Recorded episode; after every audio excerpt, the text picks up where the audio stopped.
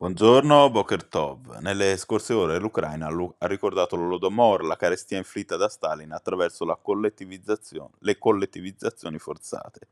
Per Kiev si trattò a tutti gli effetti di un genocidio, una dolorosa vicenda che la leadership politica ha messo in relazione con l'attualità del conflitto. Una volta volevano distruggerci con la fame, ora con il buio e il freddo, le parole di Zelensky nel giorno del novantesimo anniversario, riporta tra gli altri la stampa, era impossibile contare le candele nelle finestre, nelle città ucraine, dove quartieri interni sono immersi nel buio, nelle case dove le candele oggi si accendono, non per commemorare i caduti, ma per sopravvivere. Molte testimonianze d'autore raccontarono l'Odomora ai contemporanei. Repubblica segnala in particolare le pagine scritte da Vassili Grossman e Arthur Köstler, Pacelli e la Shoah, un tema che continua a interessare l'opinione pubblica anche alla luce delle ultime aperture ricerche, tra cui quella del premio Pulitzer David Kerzer, che nel suo saggio Un Papa in guerra tratteggia l'immagine di un Papa inadeguato rispetto alle sfide del tempo. Sembra pensarla diversamente Sergio Pagano, il prefetto dell'archivio segreto della Santa Sede,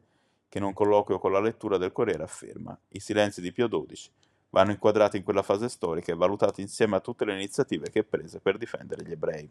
In un'altra intervista, sempre sul Corriere, lo storico Andrea Riccardi dice «Era stato a San Lorenzo dopo il bombardamento, un gesto storico, il Papa con la veste macchiata di sangue, i romani commossi. Avrebbe potuto, non dico andare alla stazione Tiburtina a fermare i convogli, ma recarsi fra gli ebrei arrestati al collegio militare, a poche centinaia di metri dal Vaticano. Non lo fece. La tesi sostenuta da Riccardi è che si illuse di poterli liberare per altre vie.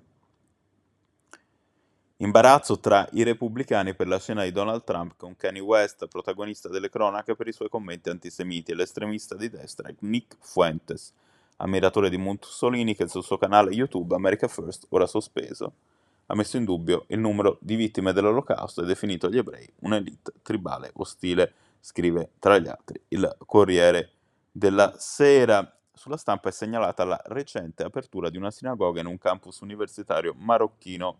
Non è un caso, si legge che sia sorta proprio qui, Rabat ha firmato con Israele gli accordi di Abramo, normalizzando le sue relazioni diplomatiche.